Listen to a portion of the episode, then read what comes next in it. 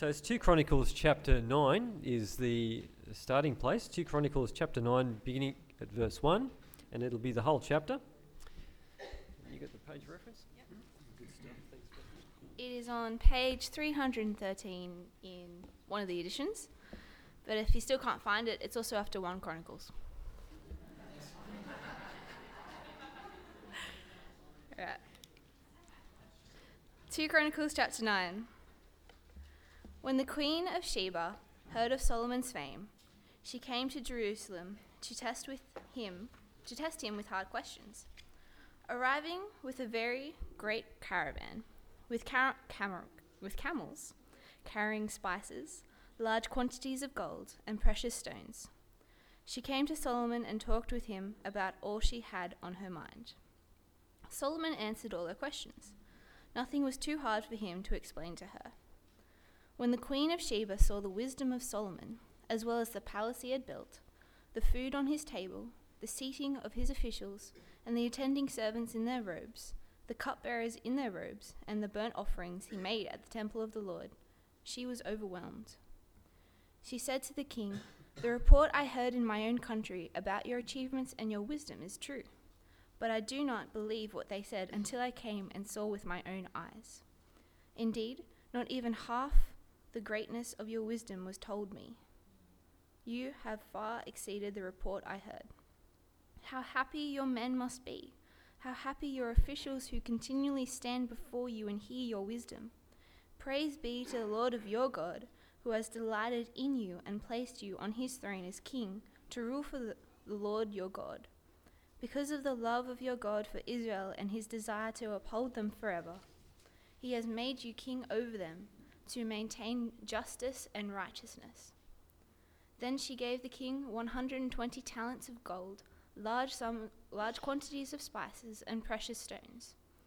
They had never been such spices as those the queen of Sheba gave to King Solomon. The men of Hiram and the men of Solomon brought gold from Ophir. They also brought algum wood and precious stones.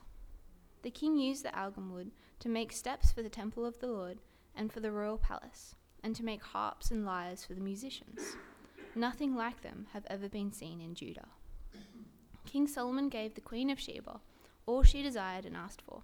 He gave her more than she had brought to him. Then she left and returned with, to her retinue to her new to her own country. The weight of the gold that Solomon received yearly was 666 talents not including the revenues brought in by, the mer- by merchants and traders.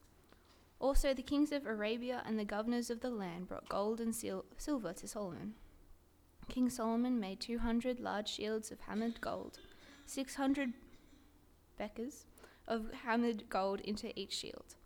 He also made 300 small shields of hammered gold and 300 bekas of gold in each shield. The king put them in the palace of the forest of Lebanon. Then the king made a great throne inlaid with ivory and overlaid with pure gold.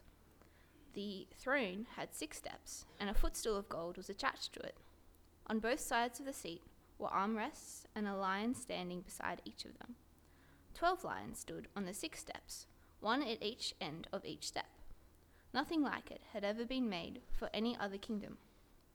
All King Solomon's goblets were gold, and all the household articles in the palace of the forest of Lebanon were pure gold. Nothing was made of silver, because silver was considered of little value in Solomon's day. The king had a fleet of trading ships manned by Hiram's men. Once every th- three years, it returned carrying gold, silver, and ivory, and apes and baboons. King, king Solomon was greater in riches and wisdom than all the other kings of the earth all the kings of the earth sought audience with Solomon to hear the wisdom God had put in his heart. Year after year, everyone who came brought a gift articles of silver and gold, and robes, and weapons, and spices, and horses and mules. Solomon had 4,000 stalls for, for horses and chariots, and 12,000 horses, which he kept in the chariot cities, and also with him in Jerusalem. He ruled over the, all the kings from the river to the land of the Philistines, as far as the border of Egypt. The king made silver as common in Jerusalem as stones, and cedar as plentiful as sycamore fig trees in the foothills. Solomon's horses were imported, imported from Egypt and from all other countries. As for the other events of Solomon's reign, from beginning to end, are they not written in the records of Nathan the prophet, in the prophecy of Ahijah the Shilonite, and in the visions of Iddo the seer concerning Jeroboam son of Nebat? Solomon reigned in Jerusalem over, over all Israel forty years. Then he rested with his fathers and was buried in the city of David his father. And Rehoboam his son succeeded him as king. Uh, let's uh, pray. Father, thank you for your word and your spirit that uh, informs our mind and uh, changes our hearts. Our Lord God, we pray as we look at this passage that we would grow in our uh, astonishment uh, at who you are and what you've done for us. And we pray these things in Jesus' name. Amen. Now, there are different ways that nations in the world uh, seek to display their greatness to impress others. Um, some nations do it by doing things like loading giant missiles onto the backs of trucks and parading them through the city streets to the, uh, uh, to the delight of the adoring uh, patriots of, the, uh, of their nation. Um, others uh, go for the let's build the tallest building in the world kind of thing, don't they? And they build the tallest building in the world, they're famous for that. They bask in its glory for a short while until someone builds a taller building somewhere else. For Australians, I reckon it's sporting achievements, don't you? I mean, you know, I know when I'm watching the Olympic Games that I tend to check out where we stand on the medal tally before I actually watch any of the sport. And uh, the Commonwealth Games are even better, aren't they? Because, you know, most of the competition's not in, in there. You know, the Yanks, the Russians, you know, so we're usually coming, we usually win and we can bask in our glory. Before most countries were democracies, uh, palaces, royal palaces, were the status symbols. Uh, if you go to China, you look at some of the uh, palaces in China, where visiting envoys and ambassadors would uh, not only have to walk through the gates of the wall around the palace, they do that and they would enter into these uh, va- into a vast courtyard uh, with all of the uh, military and the courtiers, and they'd have to walk through that vast courtyard, through another gate into another vast courtyard, surrounded by the uh, uh, the officials and through that into another courtyard, a vast courtyard, until finally they'd end up uh, with the emperor, uh, just to show them how grand he is and how small they are. Or the opulence of European palaces, like the Palace of Versailles, uh, simply designed, well, astonishingly designed in order to display the emperor's superiority to all who would visit. Pride, arrogance, and I think also insecurity, a desire to be recognised by others. Uh, these are the things which um, are the motives uh, to show off a nation's superiority to the rest of the world. In the 10th century BC, under the rule of King Solomon, the nation of Israel was at its high water mark. Uh, with wealth, with power, with uh, prestige, with influence that it had never experienced before and never would again. But the superiority of Israel at that time had nothing to do with national pride or with worldly ambitions. It was, in fact, the fulfillment of some promises which God had made uh, to them. Now, a couple of weeks back, we remember we saw that uh, when Solomon became king, that God invited Solomon to ask God to give him whatever Solomon wanted God to give him. And you remember what he asked for, don't you? He, uh, Solomon asked God for wisdom. And God says, Well, that's a pretty good answer. And because you've asked for wisdom, then guess what? I'm going to give you a few things that you didn't ask for as well. I'm going to give you not only wisdom, but I'm going to give you wealth and power as well. Uh, wealth and honour, rather, as well. And honour, of course, would mean that that word uh, would get around about Israel and about Solomon. And that's what's described for us in our passage today in 2 Chronicles chapter 9, when Solomon receives a, a visit from a lady who's called the Queen of Sheba. Now, I want to just uh, read a few verses of that for you, and then we'll unpack that a little bit. So, chapter 9, uh, verse 1, we're told that when the Queen of Sheba heard of Solomon's fame, she came to Jerusalem to test him with hard questions. Arriving with a very great caravan with camels carrying spices, large quantities of gold, and uh, precious stones, she came to Solomon and talked with him about all that she had on her mind. Solomon answered all of her questions. Nothing was too hard for him to explain to her. And when the Queen of Sheba saw the wisdom of Solomon, as well as the palace that he had built, the food on his table, the seating of officials, the attending servants in their robes, the cupbearers with their robes, and the burnt offerings he made at the temple of the Lord, she was overwhelmed. She was astonished. She was overwhelmed with what she saw. Now, this uh, really has been good fodder over the years for, um, uh, for legends and for Hollywood movies as well. You know, the, uh, the, the, the, story of this mysterious, beautiful queen with her, uh, with her impressive entourage uh, and the, uh, the fabled liaison, romantic liaison uh, that she is supposedly, according to Hollywood, have had with Solomon, it's really a portrayal which really does not give this woman justice, does not do justice to her. So, you know what, we're going to stick to the Bible actually on this one. Um, Sheba, there's, there's no mystery about Sheba. Sheba uh, was a place about uh, 2,000 kilometres south of uh, Jerusalem in uh, roughly uh, what we would call these days uh, the nation of Yemen. It, it, was a commercially strategic location.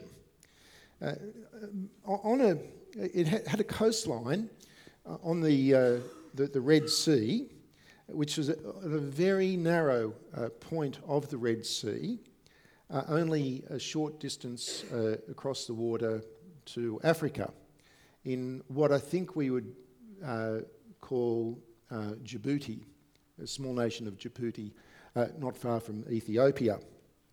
And so, therefore, it was an easy crossing uh, from the two continents uh, for cargo ships. Apparently, uh, there is a proposal which has been on the cards for a little while now, but I think economically it's not um, going to happen, at least in the short term. But a proposal just to build a bridge across now, to give you an idea of the distance, that bridge would only be 29 kilometres long. So, from Africa across to what we would call today the Middle East. So, it's a strategic trade location, and being on a strategic trade route between Africa and the Middle East, and also having an abundance of um, its own natural produce in terms of the premium products of myrrh and frankincense, the things which were actually offered to Jesus at his birth, this made Sheba a prosperous nation. Now, we don't know much about the, this particular Queen of Sheba. We know that there were queens of Sheba, but the advent of camel trains uh, made this long uh, journey through the desert uh, a, a, um, a feasible option. uh, it was feasible to do. Some speculate that she might have come to Jerusalem on a trade mission, and that uh, may be part of it, but there is actually more to it than this. There's much more to it than simply a trade mission. For here we see that she didn't simply come uh, loaded up with gifts, she came loaded up with questions.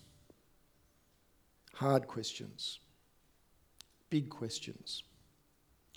And the word that's used here for hard, uh, it's in other parts of the Bible, in uh, the Psalms, for example, it's used to refer to not just the ordinary questions of life, but the big questions of life. Uh, the questions about the meaning of life and the meaning of death, questions in relation to ultimate reality.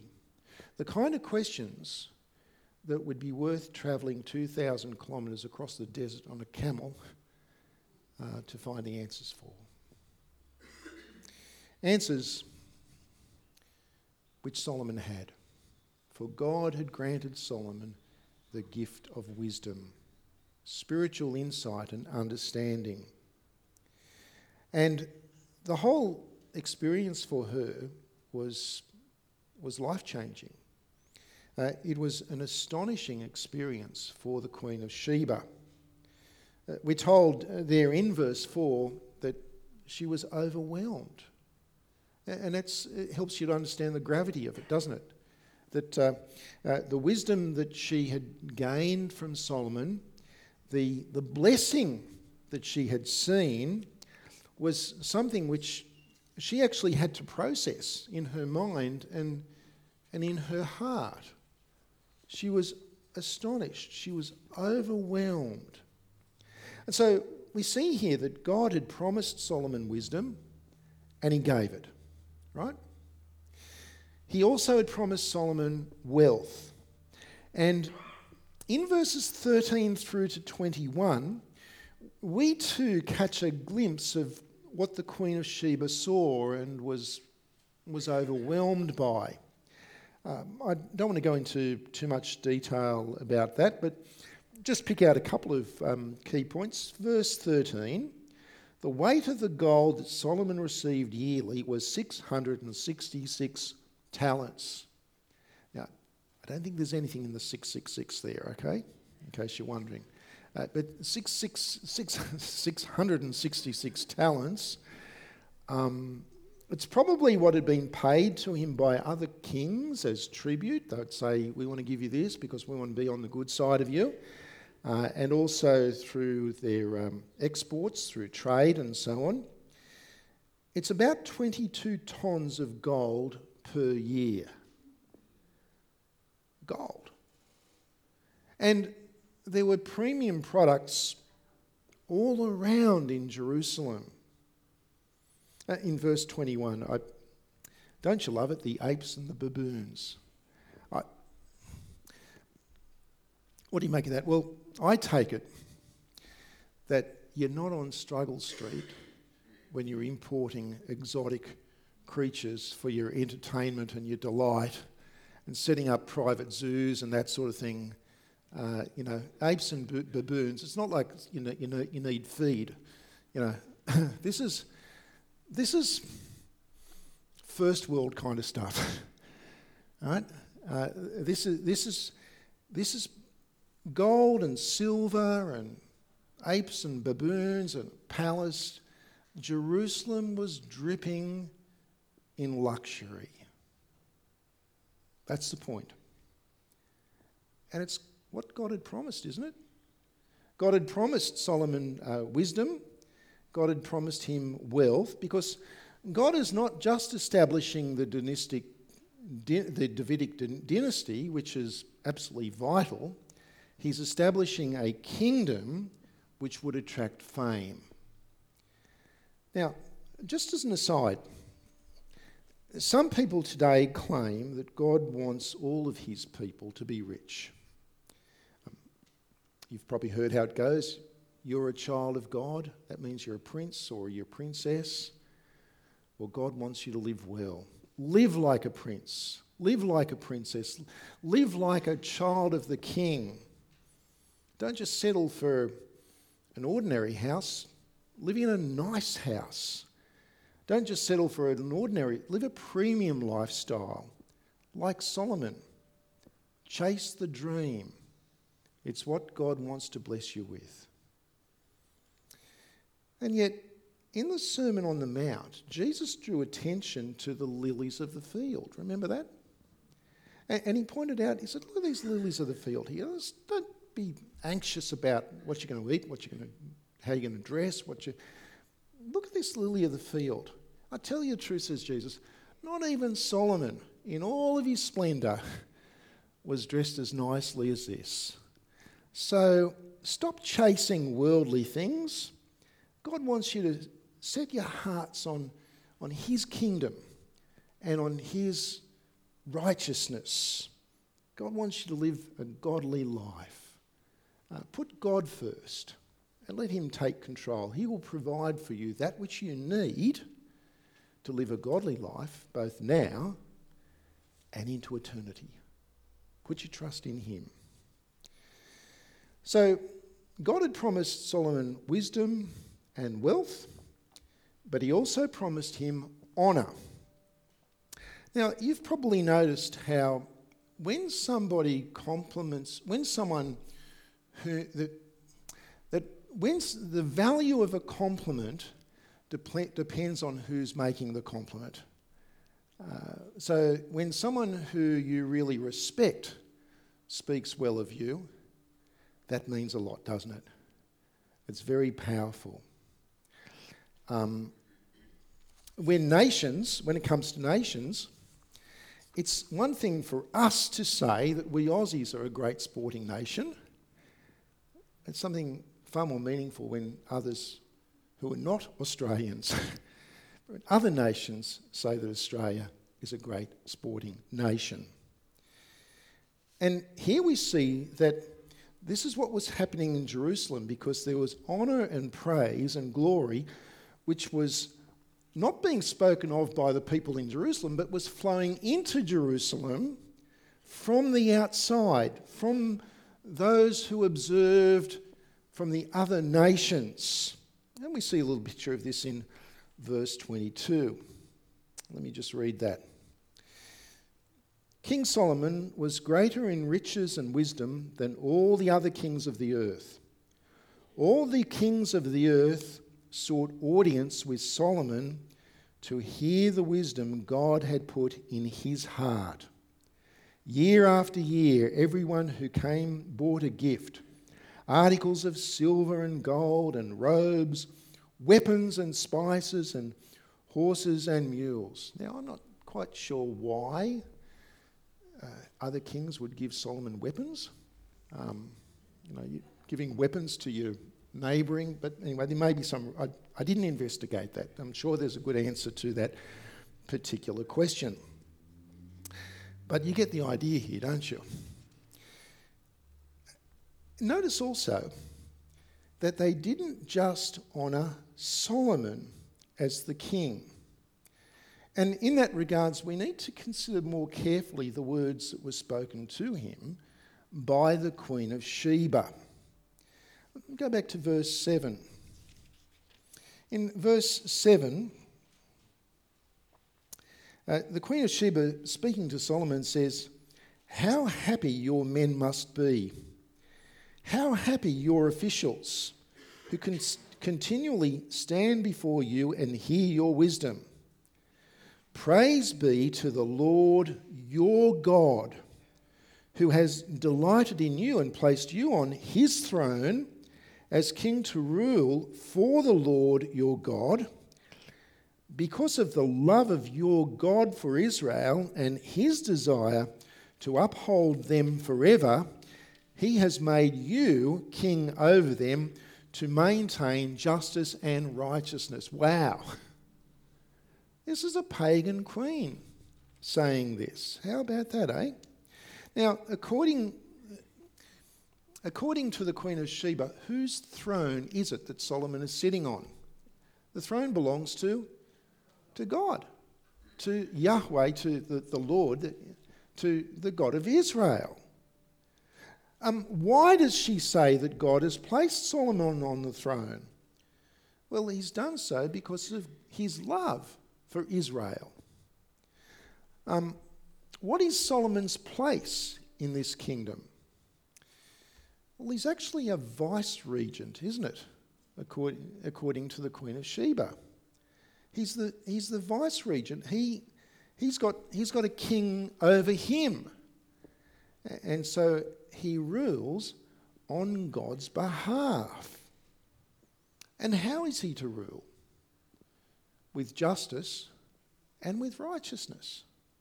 There's a lot packed into what this queen of, from the south says, in it? It's amazing.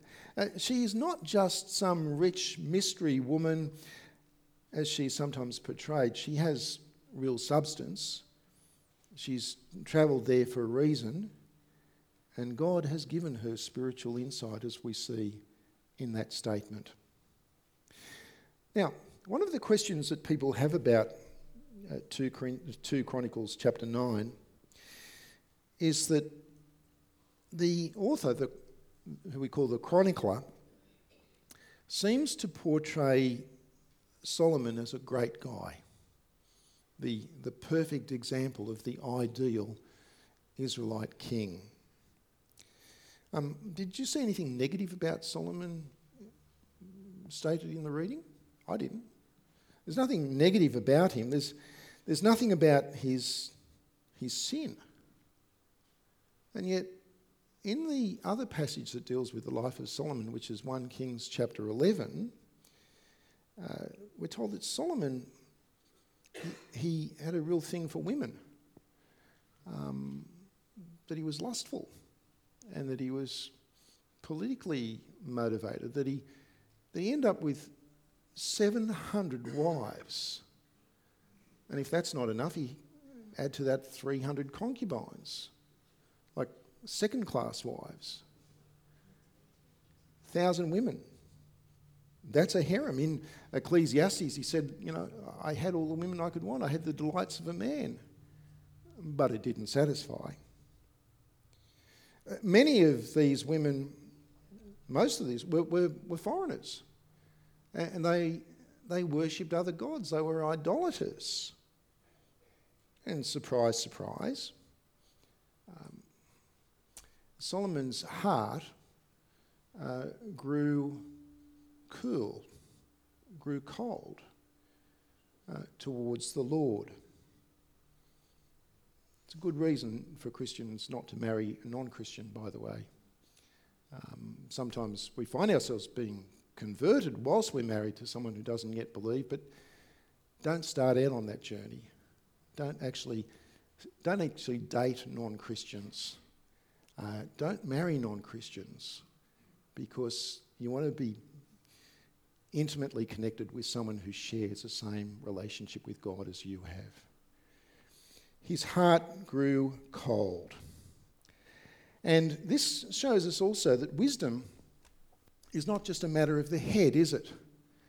It's a matter of, uh, of your heart.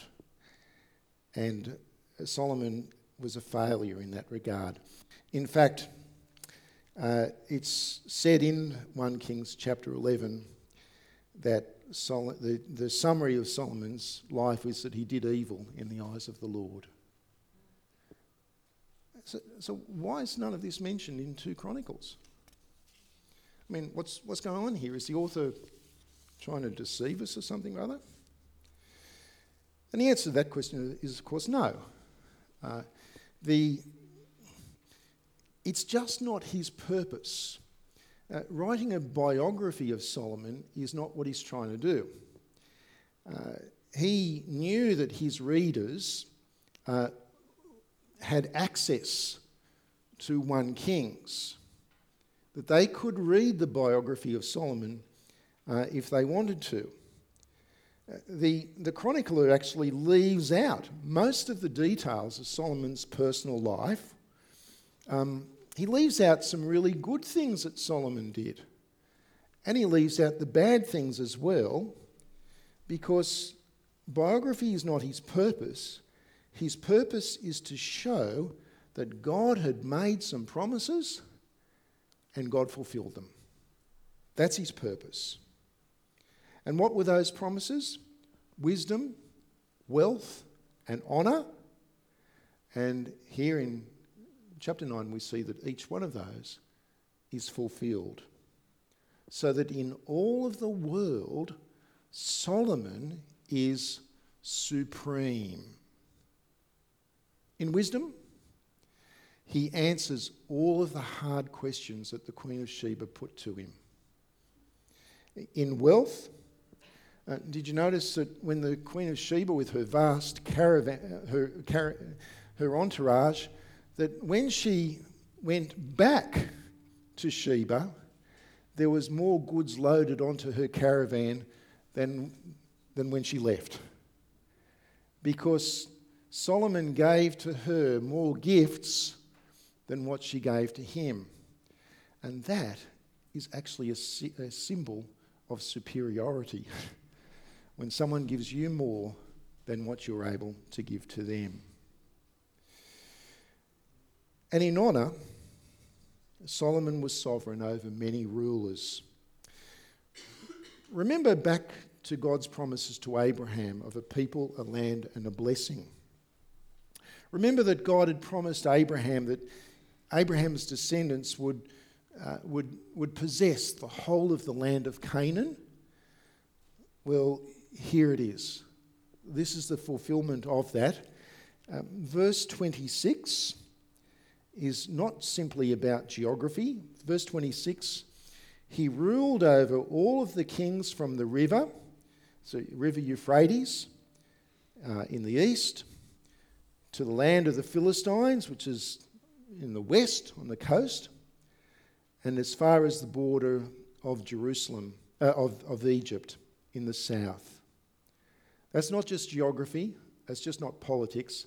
That is the fulfillment of God's promise to Abraham. And here it is Solomon is supreme. This is the golden age of Israel. This is the high water mark. Knew the effects of sin only too well. Because they lived on the other side, Judea, which is a backwater of the Roman Empire. Whelmed, wasn't she? She was astonished by God's blessings on Solomon. I wonder now if you'd like to come with me to uh, the New Testament, to Matthew chapter 12. I want to show you something. Matthew chapter 12. I'm going to pick it up at verse 22. Give you a moment just to flip that open in your Bibles or to press the right icon on your screen. Everyone got it? Matthew chapter 12. Let's have a look at verse 22. Then they brought to him, that is to Jesus, a demon possessed man who was blind and mute, and Jesus healed him so that he could both talk and see. All the people were astonished and said, Could this be the son of David? But when the Pharisees heard this, they said, No, it's, it's only by Beelzebub, the prince of demons, that this fellow drives out demons. Jesus knew their thoughts and said to them, Every kingdom divided against itself will be ruined. Well, there's something which we're going to see next week's passage about Israel. And every city or household divided against itself will not stand. If Satan drives out Satan, he's divided against himself. How can his kingdom stand? And if I drive out demons by Beelzebub, by whom do your people drive them out? So then, they will be your judges. But if I drive out demons by the Spirit of God, then the kingdom of God has come upon you. See that? See, it's, it's one thing for Solomon to have superior wisdom, wealth, and for him to have authority over the rulers of the nations that bordered Israel. But to have authority over spiritual powers of the universe, Well, we're, we're talking about a different level of superiority altogether, aren't we? A different realm. We're talking about a kingdom without end. Uh, Now, the blind man in this story who'd been demon possessed, the blind man could now see. But the religious leaders, ironically, could not see. They were now blind. Because having just witnessed this miracle, the man who was demon possessed, now no longer demon possessed, now able to, to, to uh, see and to speak and to hear, they've witnessed that. And so now what do they ask for? Verse 38. Then some of the Pharisees and the teachers of the law said to Jesus, Teacher, we want to see a miraculous sign from you. What have they just what have they just seen? I mean, this is like the Queen of Sheba with her grand entourage, you know, rocking into Jerusalem and having a looking look around and saying, oh, "There's not much here to look at. Shouldn't have bothered. Two thousand kilometres across the desert on a camel. Should have stayed at home. There's nothing here for me." Now, Jesus, this is because sin had darkened their hearts. There is, however, and Jesus says, Oh, I'm not going to give you any miraculous sign. So I will give you one sign, one miraculous sign. And he calls it the sign of Jonah. For just as Jonah spent three days and three nights in the belly of a fish and then got ejected and actually went on to live a fruitful life after that, so too the Son of Man will spend three days and three nights in the heart of the earth. Jesus is talking resurrection, isn't he? Which is the greatest, which is the ultimate sign of supremacy. For it is victory over sin. It is victory over death. It is victory over judgment. It is victory over the powers and the authorities of this world. It is a victory forever. These are Israel's leaders. Yet in verse 42, uh, Jesus tells them, He says, The queen of the south will rise at the judgment with this generation and condemn it. Well, there's an interesting comparison between her faith and their faith. For she came from the ends of the earth to listen to Solomon's wisdom, and now one greater than Solomon is here. And you're not excited. You're not astonished. What are the things which take your breath away? What are the things which overwhelm you? Is it uh, astonishingly beautiful landscapes? I love those. Uh, or the splendour of a palace? The, the greatest achievements of humankind? I mean, we humans, we can do impressive things, can't we? Or at least they're impressive in our own eyes. Yet, what about death? We can postpone death. We can pull someone back from the brink of death, but to conquer death? Only Jesus can do that. And the resurrection is the sign. The resurrection of Jesus proves his supremacy. Uh, The people saw him heal the man who was demon possessed and asked the question Is this the son of David? They knew that Solomon wasn't. Is this the one whom we should be expecting? The one who comes in fulfillment of uh, God's promise to David that a son of David would sit on the throne of God forever and ever and ever. Jesus is the son of David who rules forever as God's king. Uh, in 2 Chronicles 9, uh, we're told that silver became so common in Jerusalem that it was like picking up stones on the street. You could just throw it away. Uh, it says that there was so much silver, it wasn't worth anything. About that, eh?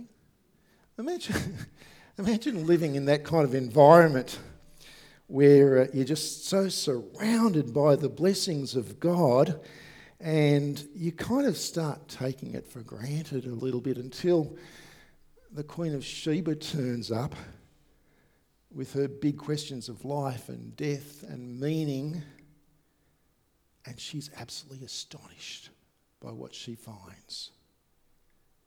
And she tells you how good it is.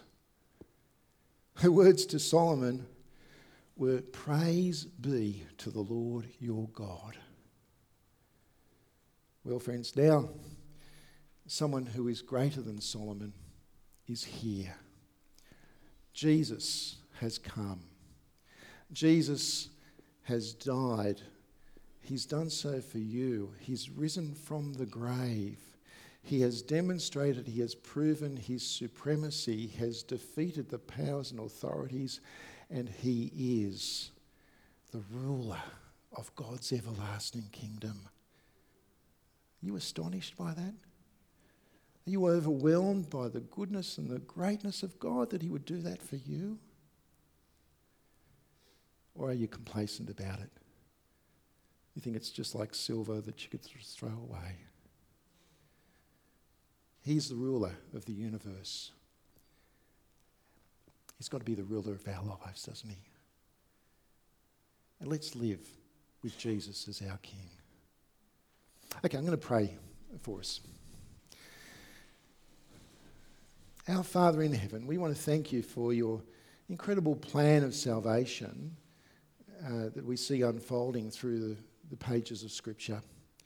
We thank you that Jesus is King David's greatest son, the one who indeed uh, has, uh, is full of wisdom, who gives us all of the treasures of heaven the one who rules us with justice and righteousness.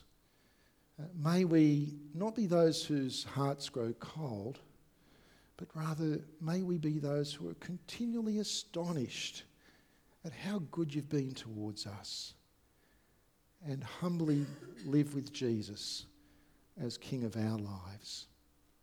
Amen.